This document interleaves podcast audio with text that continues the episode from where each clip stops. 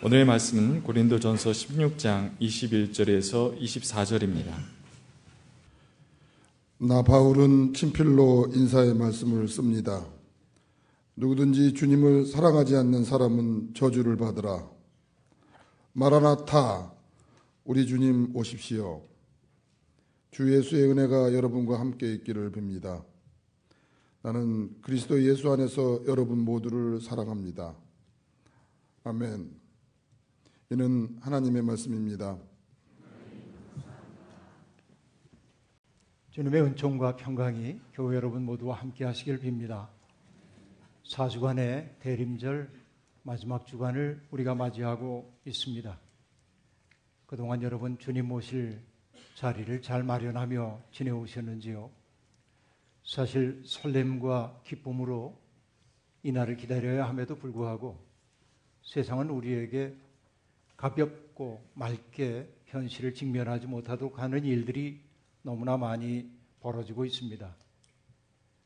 따뜻한 마음으로 성탄을 맞고 싶었던 우리의 마음의 염원은 연이어 들려오고 있는 비극적인 소식들로 말미암아 멍들고 찢기워진 채 있습니다.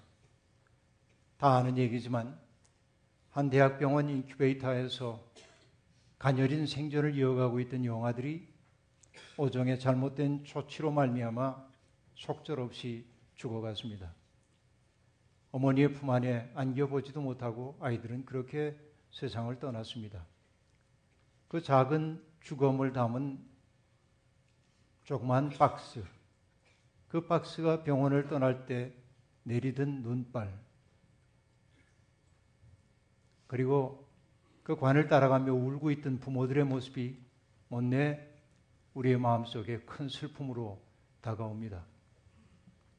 그 충격과 아픔이 가시기도 전에 제천에서 화재가 일어나 또 수많은 인명피해를 내게 되었습니다. 한 사람 한 사람 귀하지 않은 사람 없는데 그들이 그렇게 속절없이 뜻하지 않은 시간에 죽음을 맞이했습니다. 목사라서 그런지 몰라도 희생당한 29명 가운데는 성결교 목사님 두 분도 있었습니다. 60대 초반의 목사님과 40대 초반의 목사님이었습니다. 아름답게 사시던 분들이었습니다. 느닷없이 담임 목사가 세상을 떠났을 때 그 교회들이 성탄과 새해를 어떤 마음으로 맞이할까? 영 마음이 아프기 이를 데 없었습니다. 생명을 노래해야 하는 이 절기에 눈물과 절규, 안타까움의 탄식이 넘치는 세상입니다. 이게 어쩔 수 없는 우리 세상의 모습입니다. 우리는 마태가 전하는 첫 번째 크리스마스 이야기 속에 밝고 아름다운 이야기만이 아니라 짙은 어둠과 그림자도 있다는 사실을 잘 알고 있습니다. 마태는 베들레헴 인근에 태어난 두 살 미만의 어린아이들이 헤롯이 보낸 군인들에 의해 학살당했다고 전합니다. 그 사건이 역사적으로 분명히 일어난 사건인지 아닌지 우리는 확인할 길이 없지만 그 시대는 죽음이 일상화되었던 삶인 것은 분명합니다. 그런데 마태가 다른 복음서에는 등장하지 않은 영화 학살 이야기를 마태복음서에 기록하고 있는 까닭은 마태는 예수님을 새로운 모세, 다시 말하면 죽음의 땅에 살고 있는 사람들에게 생명을 가져다 주는 구원자로 제시하기를 원했던 것입니다. 모세가 태어났을 때 영아 학살 일어났던 것처럼 예수님 태어나셨을 때도 동일한 영아 학살이 벌어졌다고 마태는 그렇게 이야기합니다. 이것은 여러분 무엇을 우리에게 상기시켜 줄까요? 새로운 세상이라고 하는 것은 저절로 주어지지 않는다. 새로운 세상은 많은 대가를 바라면서 이 땅에 열린다. 옛날부터 우리들이 했던 이야기 있죠.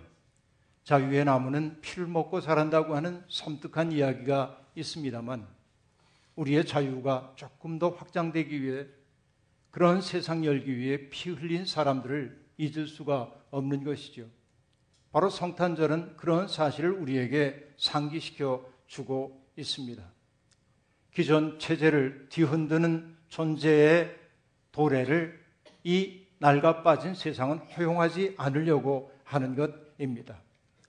예수님의 탄생 이야기에는 천사들의 노래소리, 성탄절의 별, 동방박사, 목동들, 그리고 양들이 등장하지만 그러나 그 못지않게 그 배경 속에 이렇게 짙은 어둠도 있다는 사실을 우리들은 알아차려야만 합니다.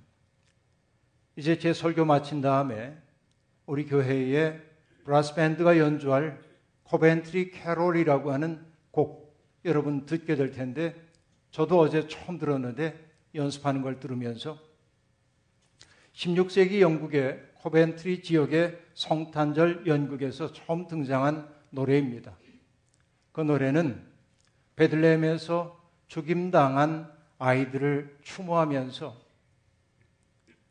그 어린아이들이 하나님의 품 안에 안식하기를 바라는 어머니의 자장가입니다. 그래서 장엄하기 이를 데 없습니다. 즐거운 성탄절도 있지만 그렇게 마음 아픈 성탄절도 있는 겁니다. 코벤트리 캐롤 그 장엄한 선율은 에덴 이후 시대를 살아가는 인간의 현실을 냉철하게 돌아볼 것을 요구하고 있습니다. 이제나 그제나 어머니들의 눈물이 마를 사이 없는 것이 역사입니다.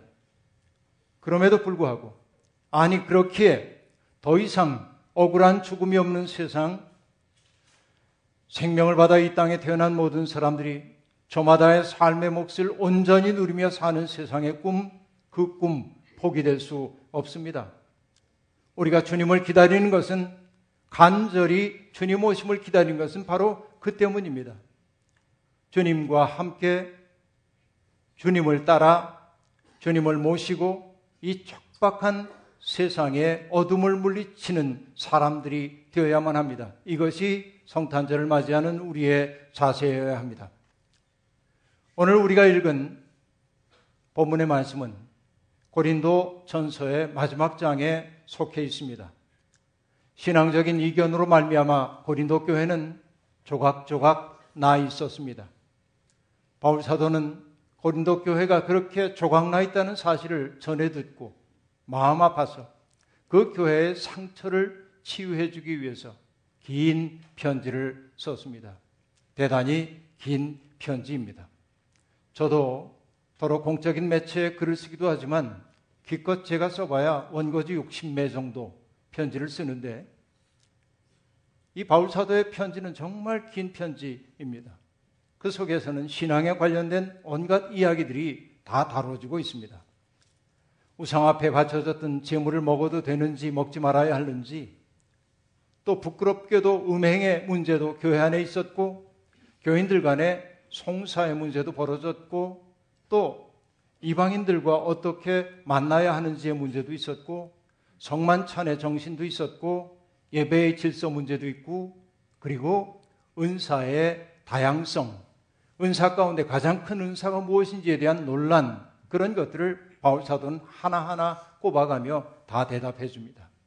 그 결론으로 내린 것이 뭐냐면 고린도전서 13장의 사랑장과 15장에 나오는 부활장입니다.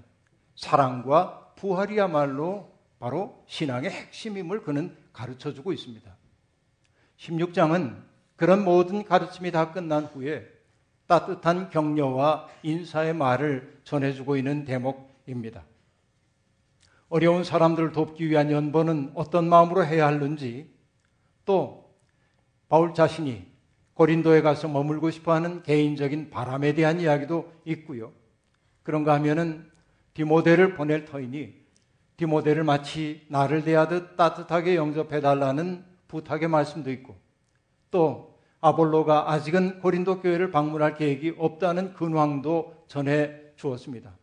그리고 사랑의 입맞춤으로 서로 문안 인사하라고 말한 후에 바울의 편지는 끝났습니다.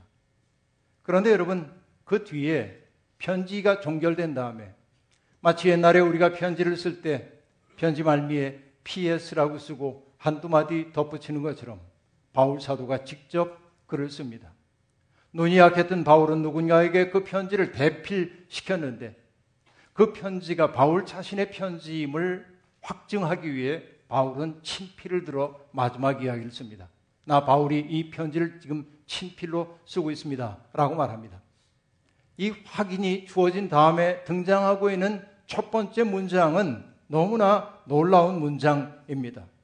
누구든지 주님을 사랑하지 않는 사람은 저주를 받으라.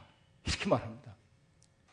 여러분, 이 편지의 종결 부분에서 바울 사도가 서명하듯 쓰고 있는 그 이야기, 그것은 바울 사도가 전하고 싶은 핵심을 담고 있을 터인데, 함축적인 단어를 담을 터인데, 바울이 놀랍게도 저주라고 하는 말을 여기에 쓰고 있다는 사실이 매우 당혹스럽게 느껴집니다. 바울 사도는 어찌 보면 그렇게 다정다감한 사람은 아니었던 것으로 보입니다. 그는 때때로 칼날처럼 날카로운 언어를 구사해서 사람들을 궁지에 몰기도 했습니다. 갈라디아 교회에 보낸 편지에서도 다른 복음을 전하는 할례주의자들을 경고하면서 바울은 이렇게 얘기하죠. 할례를 가지고 여러분을 선동하는 사람들은 차라리 자기의 그 지체를 잘라버리는 것이 좋겠습니다. 라고 말합니다. 그 지체가 뭘 뜻하는지 여러분 아시죠? 할례 얘기를 지금 하고 있으니까. 그러니까 진리 앞에서 그는 조금의 주저도 없이 아주 날카롭게 말하는 사람입니다. 누구든지 주님을 사랑하지 않는 사람은 저주를 받으라. 이 말은 엉거주춤한 상태에서 신앙생활하고 있는 우리의 어깨를 내리치는 죽비와 같습니다. 이것을 기독교인이 아닌 사람들을 함부로 대하는 그런 판단의 근거로 활용하면 안 됩니다. 저주를 뜻하는 헬라어 아나테마라고 하는 말은 아나테마라고 하는 이 말은 다양한 맥락에서 이해되어야만 합니다. 성경에서 이 저주라고 하는 단어가 최초로 등장하고 있는 것은 에덴 동산의 타락 사건 이후입니다. 하나님이 뱀을 찾아와 책망합니다. 왜 사람을 유혹했냐고 말하면서 하나님은 이렇게 얘기합니다. 내가 이런 일을 저질렀으니 모든 집짐승과 들짐승 가운데서 내가 저주를 받아 사는 동안 평생토록 배로 기어다니고 흙을 먹어야 할 것이다 라고 말합니다. 그 후에 땅도 저주를 받습니다. 하나님의 명령을 창의적으로 수행했던 땅도 엉겅퀴와 가시를 내는 불모의 공간으로 변해버리고 맙니다. 이것이 저주였습니다. 그리고 동생을 죽인 가인에게도 저주가 내립니다. 여러분, 성경이 얘기하고 있는 저주라고 하는 것은 누군가가 잘못되기를 비는 그런 마음이라기보다는 본래적 삶으로부터 유리된 것을 뜻함을 알 수 있습니다. 그러니까 하나님이 우리에게 주신 본래의 생명을 충만히 살아가지 못하도록 되는 것, 스스로 소외시킨 것이 곧 저주라고 얘기할 수 있겠습니다. 그리고 여러분, 그 저주받은 인생들은 어떠합니까? 다른 사람과의 결속 감정을 잃어버린 채 세상을 외롭게 떠돌게 되는 겁니다. 이것이 가인의 후예들의 운명이었음을 우리들이 알게 되는 겁니다. 사람과 사람 사이를 이어주는 결속 감정, 곧 사랑이 메마른 곳에서 일어나는 일은 무엇입니까? 사람들이 서로를 적대 감정을 가지고 대하는 것 아니겠습니까? 남을 인정할 줄 모르고 깎아내리려 합니다. 그런데 그런 행위 자체가 이미 저주이고 화라는 것이지요. 저주를 받는다고 하는 것은 공동체로부터의 소외를 뜻하기도 했습니다. 제1성서에서 부정한 일을 저지른 사람들은 진 안에 머물 수가 없었습니다. 진 밖에서 종화를 기다려야 했습니다. 진 밖에 있다고 하는 거, 바로 이것이 저주받은 인생의 고통이기도 합니다. 바울 사도는 누구든지 주님을 사랑하지 않는 사람은 저주를 받으라고 강하게 말하고 있지만 가만히 이 본문을 읽다 보니 주님을 사랑하지 않는 그 행위 자체가 이미 저주임을 알겠습니다. 왜냐하면 주님을 사랑하는 사람은 어떻게 살까요? 자기 좋을 대로 살지 못합니다. 주님 사랑하는 사람은 언제나 타자를 배려하며 살 수밖에 없습니다. 이것이 주님 사랑입니다. 그런 의미에서 우리는 그런 사랑에 실패할 때가 너무 많이 있습니다. 이것이 여러분 우리의 내면 속에 깃드는 저주의 그림자이기도 합니다. 이런 속에 우리들이 살고 있어요. 여러분, 하나님의 마음을 기준음으로 삼아서 자기의 삶을 조율하며 사는 사람들, 그들은 세상에서 세상 사람들이 행복이라 말하는 그 조건들을 다 누리지 못할는지 몰라도 그 마음에 잇대어 사는 그 자체가 이미 복입니다. 다른 복 받아야 할 것이 아니라 예수 그리스도의 마음 가지고 사는 것이 이미 복임을 알아야 한다는 얘기입니다. 그 때문에 여러분 요한복음은 믿지 않는 사람들은 이미 심판을 받았다고 말합니다. 그 논리의 근거는 무엇입니까? 요한은 이렇게 얘기합니다. 사람들이 빛보다 어둠을 더 사랑한 것, 바로 그것이 그들이 심판받았음을 나타낸다고 이야기하고 있습니다. 오늘 우리는 어떠합니까? 빛보다 어둠을 더 사랑하는 사람입니까? 아니면은 빛을 더 사랑하는 사람입니까? 이어진 대목도 강렬합니다. 마라나타, 우리 주님 오십시오. 라고 바울 사도가 말합니다. 여러분 이것이 바울이 인장처럼 새기고 있는 말씀입니다. 바울을 가득 채우고 있는 말입니다. 마라나타라고 한 말 말이죠. 이것은 여러분 예수님 당시에 사용됐던 아람어입니다. 아람어로 주님을 뜻하는 마르라고 하는 단어와 오다라고 하는 뜻의 아타라고 하는 말이 결합된 것이 마라나타입니다. 그래서 마라나타는 띄어쓰기를 어떻게 하냐에 따라서 의미가 달라지는데 마란 아타라고 말하면 주님이 오십니다. 주님이 오실 것입니다라는 서술형 종교론입니다. 마란 아타는 그러합니다. 그런데 마라나 타라고 띄었으면 그것은 청유형이 됩니다. 주님 오십시오. 라는 청유형이 됩니다. 오늘 세번역 성서는 마라나하고 타를 띄었음으로써 주님 오십시오라고 번역을 해놓고 있습니다. 성도들은 주님 오시기를 기다리는 사람들입니다. 그런데 여러분, 이 마라나타라고 하는 단어는 자주 사용되는 단어는 아니었습니다. 성서를 포함하여 초기 교회 문헌 가운데 이 단어는 단 두 번만 등장합니다. 한 번은 오늘 바로 고린도 전서 16장에 나오는 본문이고 또 하나는 열두 사도의 가르침이라고 불리우기도 하는 디다케라고 하는 문서 속에 한 번 더 등장합니다. 그 디다케는 대개 주후 100년경에 시리아, 시리아에 살고 있는 사람들이 기록한 것으로 그렇게 알려지고 있는데 초기 교회 생활을 알려주는 굉장히 중요한 정보가 그 속에 담겨 있기 때문에 교회의 아버지라 불리우는 많은 학자들이 디다케를 인용하여 많은 글을 썼습니다. 그런데 오랫동안 그 디다케라는 문서는 사라지고 인용된 것만 등장했지 디다케를 찾을 길이 없었어요. 19세기 말에 디다케라고 하는 문헌이 나타났습니다. 기적과도 같은 일이었습니다. 그리고 사람들은 디다케의 전모를 봄으로 초기 교회의 모습이 어떠한가를 알 수 있었습니다. 그 가운데 세례를 가르치는 그리고 성례전을 가르치는 맥락 가운데 나온 얘기 디다케 10장 6절에 이런 대목이 등장합니다. 은총이 오고 이 세상은 물러가라. 다윗의 하나님 호산나 어느 누가 거룩하면 오고 거룩하지 못하면 회개하라. 마라나타 아멘 이런 구절이 등장합니다. 주후 100년경을 살고 있던 신자들도 주님 오시기를 간절히 기다리고 살았음을 보여주는 대단히 중대한 대목입니다.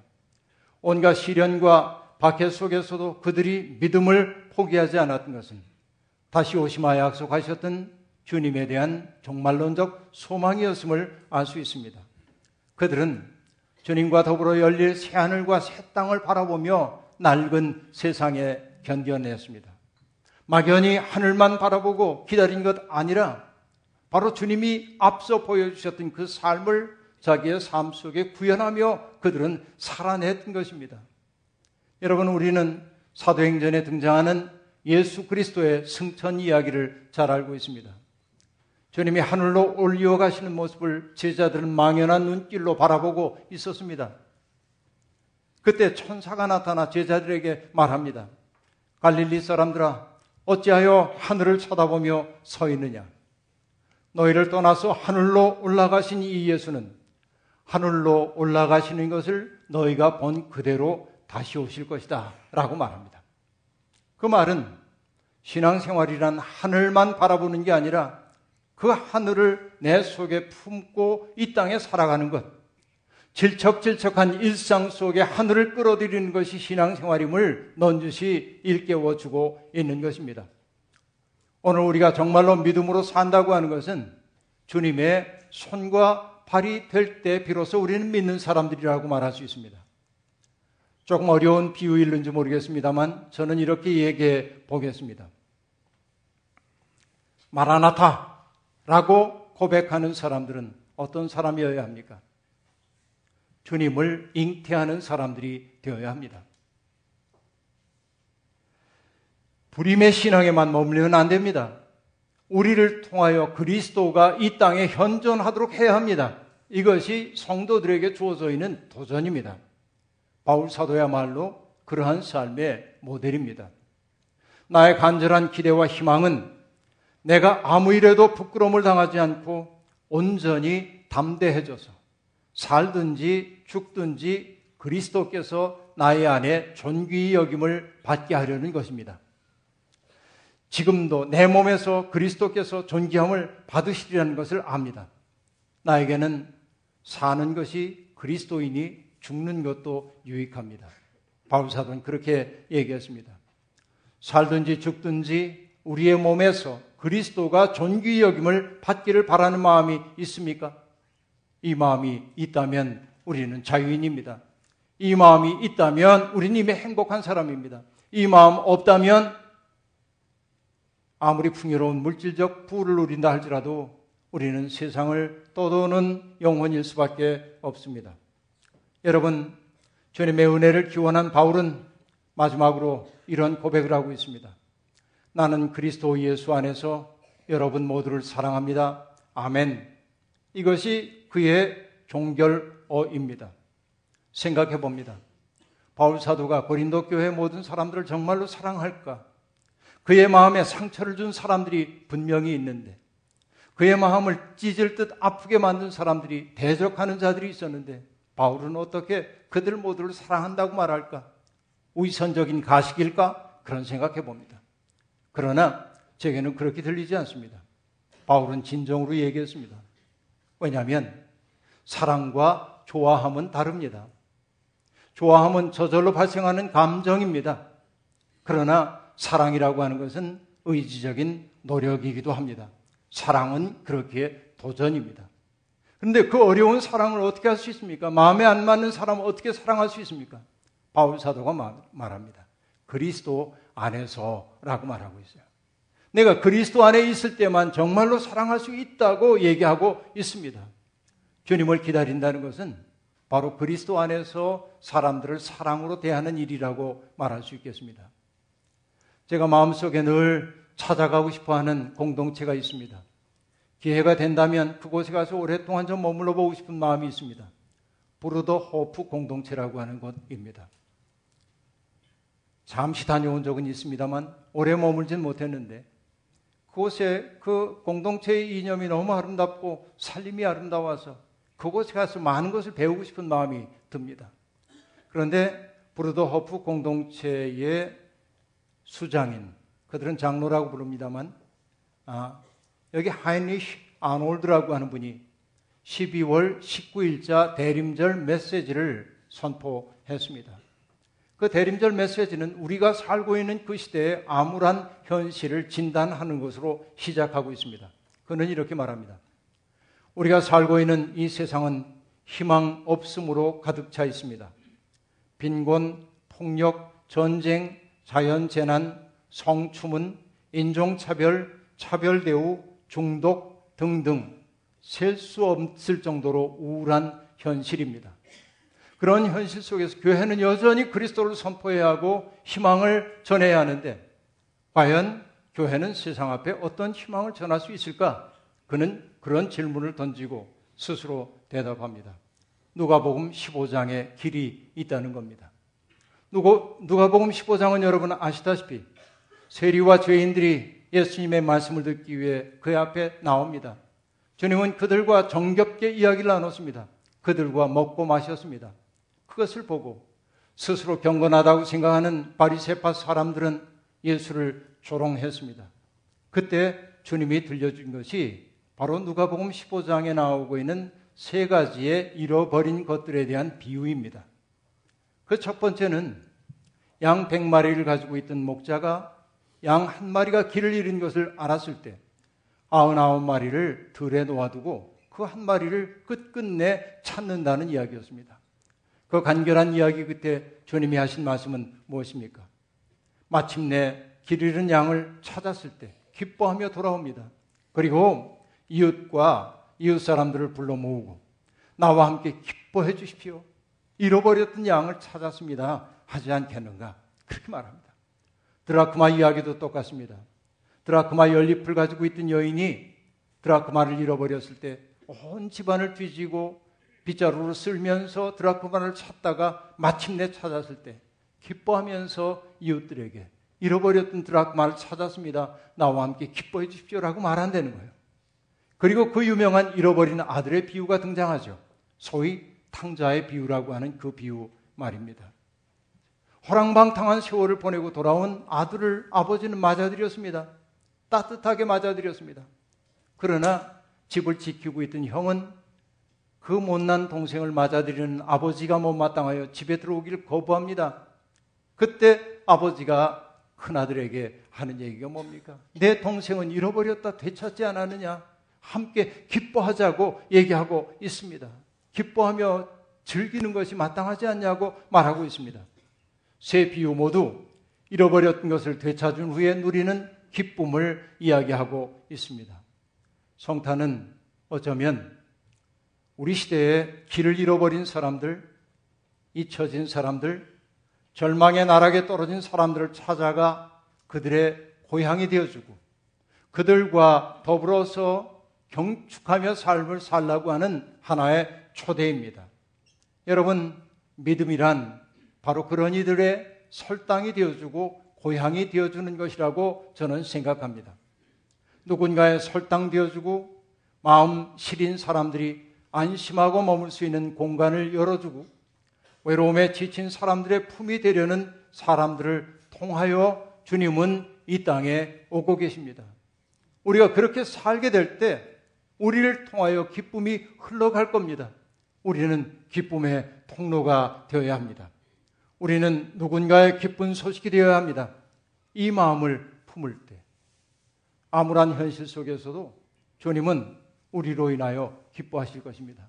주님을 기쁘게 해드리는 사람들, 오시는 주님과 더불어 아름다운 세상 만들어가는 기쁨 한껏 누리는 우리 모두가 되기를 주의 이름으로 축원합니다. 주신 말씀 기억하며 거듭의 기도 드리겠습니다. 마라나타 주님 오십시오. 우리의 사랑임에 말라버린 우리의 가슴 속에도 오시고 사람들의 관계 속에서 정을 잃어버린 이 땅에도 오시고 세상 도처를 떠돌고 있는 수많은 사람들의 마음 속에도 오시옵소서. 오셔서 세상의 평화를 되돌려 주시고 세상이 생명으로 일렁거리는 새로운 공간이 되도록 우리와 동행해 주옵소서. 예수님의 이름으로 기도하옵나이다.